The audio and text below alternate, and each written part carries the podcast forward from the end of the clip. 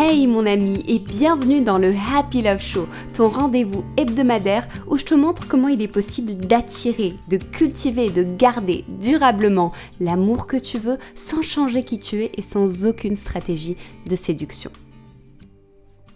La question du jour est une question de la part de Valérie qui me demande pourquoi elle attire toujours des relations à distance. Donc on écoute Valérie et on se retrouve tout de suite après pour la réponse. Bonjour Kenza et j'ai découvert ce matin euh, ta vidéo sur Facebook par hasard. J'ai écouté et en fait euh, elle m'a énormément touchée parce que je me suis sentie euh, enfin comprise et, et ça m'a fait énormément de bien. C'est vrai que j'ai l'impression d'avoir besoin de, de tes conseils et, et d'aide en fait parce que pour trouver la bonne personne et arrêter de toujours tomber sur euh, des personnes qui ne me correspondent pas. En fait, moi, la plus grosse difficulté que je rencontre dans ma vie, c'est que tous les mecs pour qui tombe amoureuse euh, sont à distance. Et en fait, euh, ouais, je me pose des questions sur moi-même et je me demande est-ce que c'est normal, est-ce que c'est un problème, qu'est-ce que ça veut dire sur moi? Dans mon caractère de hypersensible, extrême remise en question et intuition très très développée, voilà, je me dis que peut-être tu pourras m'aider à, trouver les réponses euh, à mes questions. Donc, euh, en tout cas, j'ai hâte de suivre euh, tous tes conseils et ton programme. Et en tout cas, merci beaucoup pour tout. Passe une belle journée. Merci Valérie pour ta confiance, merci pour ta question. C'est très très important, je trouve, cette histoire de, de relation à distance parce que j'en entends énormément parler et je pense qu'il n'y a personne ici parmi nous, personne qui n'a pas au moins tenté, ne serait-ce qu'une fois, de s'embarquer dans une relation à distance. Ne serait-ce que par exemple dans les, amours de vacances où on se dit bon bah ok alors on va peut-être tenter quelque chose et on va voir ce que ça donne. Et finalement bah, on se rend compte que bah non ça, ça, se casse, ça se casse la gueule, ça tient pas. Donc cette, cette histoire de relation à distance est très très particulière et en même temps, je pense que pour comprendre ce qui se joue, on a besoin de comprendre c'est quoi la nature et qu'est-ce qui se passe au juste dans une relation à distance. Alors il faut comprendre que quand il y a une distance qui s'installe entre deux personnes, que ce soit une distance réelle ou une distance psychologique, que ce soit des kilomètres ou tout simplement l'indisponibilité de l'autre, ben en fait ça crée un fossé.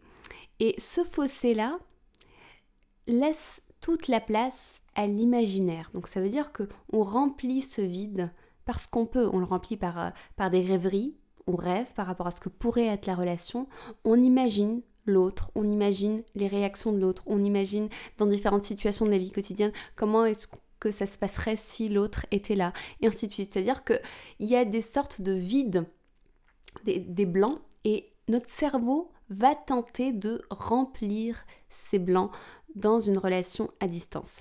Ça veut dire que plus on, est enlisé dans une relation à distance et plus les deux partenaires sont éloignés de la réalité et du concret de la relation. Alors, ça veut dire quoi, le concret de la relation? Le réel de la relation, c'est ce qui fait la relation. Une relation est créée et consolidée quand on passe du temps ensemble, quand on, quand, on apprend à se connaître, quand on apprend à, se confronter à ces différences, quand on apprend à,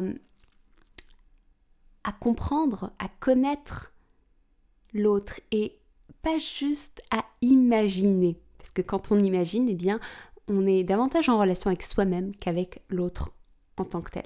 Et c'est le piège dans lequel, j'ai envie de dire, les plus idéalistes d'entre nous tombent, c'est face à une relation qui se construit à distance, donc où l'imaginaire a pris pas mal de place, on finit par se heurter au mur de la réalité. C'est-à-dire on finit par se heurter de facto à une relation qui est imparfaite.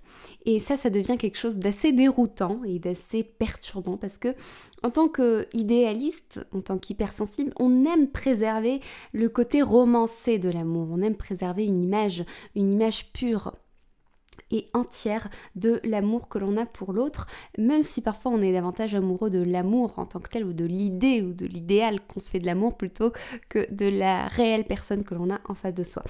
Donc l'idée là-dedans c'est que c'est ça que ça crée une relation à distance. Une relation à distance crée un fossé entre toi et l'autre et tu remplis ce fossé par ton imagination. Tu remplis ce fossé par cette rêverie. Et ce qui fait que ça ne fonctionne pas, c'est qu'une fois que la relation vient à devenir réelle ou vient à se concrétiser, eh bien c'est là où on tombe de haut. On tombe de haut parce qu'on se rend compte que eh bien ce n'est pas de cette personne dont tu es tombée amoureuse, c'est de la construction imaginaire que tu t'es faite de cette personne et que tu as projetée sur elle. Donc la relation à distance ne laisse pas à cette place pour connaître l'autre et tu ne peux pas connaître l'autre à travers les SMS, tu peux pas le connaître à travers les, les appels. Je, vois beaucoup de personnes qui me disent, quand on parle de la relation à distance, qui me disent ouais mais tu sais comme ça, on s'appelle souvent, on n'arrête pas de s'écrire, on se connaît par cœur. Ce n'est pas ça connaître l'autre. Pour connaître l'autre, on a besoin on a besoin de, de voir l'autre dans toutes les situations du quotidien. On a besoin de voir l'autre stressé, on a besoin de voir l'autre pousser dans ses retranchements. On a besoin de voir l'autre faire face à ses difficultés dans le quotidien. On voit pas toutes, toutes ces facettes-là, eh bien on n'a qu'une image idéalisée.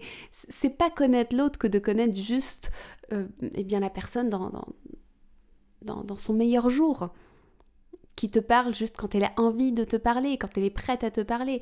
Donc c'est pas c'est pas ça connaître quelqu'un. Donc à distance, on ne peut pas connaître quelqu'un. C'est pour ça que je dis toujours une relation à distance ne marche jamais. Je me répète, une relation à distance ne marche jamais. Ça peut paraître assez catégorique et j'imagine que ça va réveiller les plus rebelles d'entre vous là qui m'écoutent et vous allez me dire ouais mais Kenza, hein, euh, je, je, suis pas d'accord et tout, il peut y avoir des exceptions.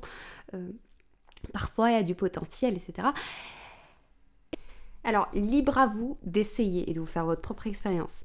Vous reviendrez me voir après. Mais pour les plus convaincus, sachez que la seule condition pour que une relation à distance fonctionne, c'est de prévoir la fin de la relation à distance. Je m'explique. La seule, façon, la seule condition pour qu'une relation à distance puisse fonctionner, c'est d'avoir déjà à l'avance planifié à la fois les rendez-vous réguliers avec lesquels vous allez vous voir. Par exemple, ben, on va se voir tous les mois et que vous ayez fixé la date, que vous ayez une échéance, que vous ayez votre billet d'avion votre, ou votre billet de train ou que sais-je, mais en tout cas que ce soit planifié, que les rencontres soient planifiées et surtout d'avoir une perspective pour venir à bout de la distance à moyen terme, c'est-à-dire de vous rejoindre le plus rapidement possible. C'est-à-dire que sans cet espoir-là, sans cette donnée concrète de OK, dans tant et tant de mois, on va se retrouver et puis on va passer dans le réel, tout en continuant à se voir régulièrement, eh bien sans ça, la relation à distance ne va jamais fonctionner. Alors, donc ça c'est par rapport à la compréhension déjà qui entoure la relation à distance et, la dynamique de la relation à distance. Alors maintenant, pour revenir à, ta question, Valérie, pourquoi on, a tendance à choisir les relations à distance? Est-ce qu'il y a quelque chose qui cloche? Alors, la réponse très clairement, c'est non. Il n'y a absolument rien qui cloche chez toi, ni chez chaque personne qui choisit une relation à distance. Ce n'est pas ça le, problème.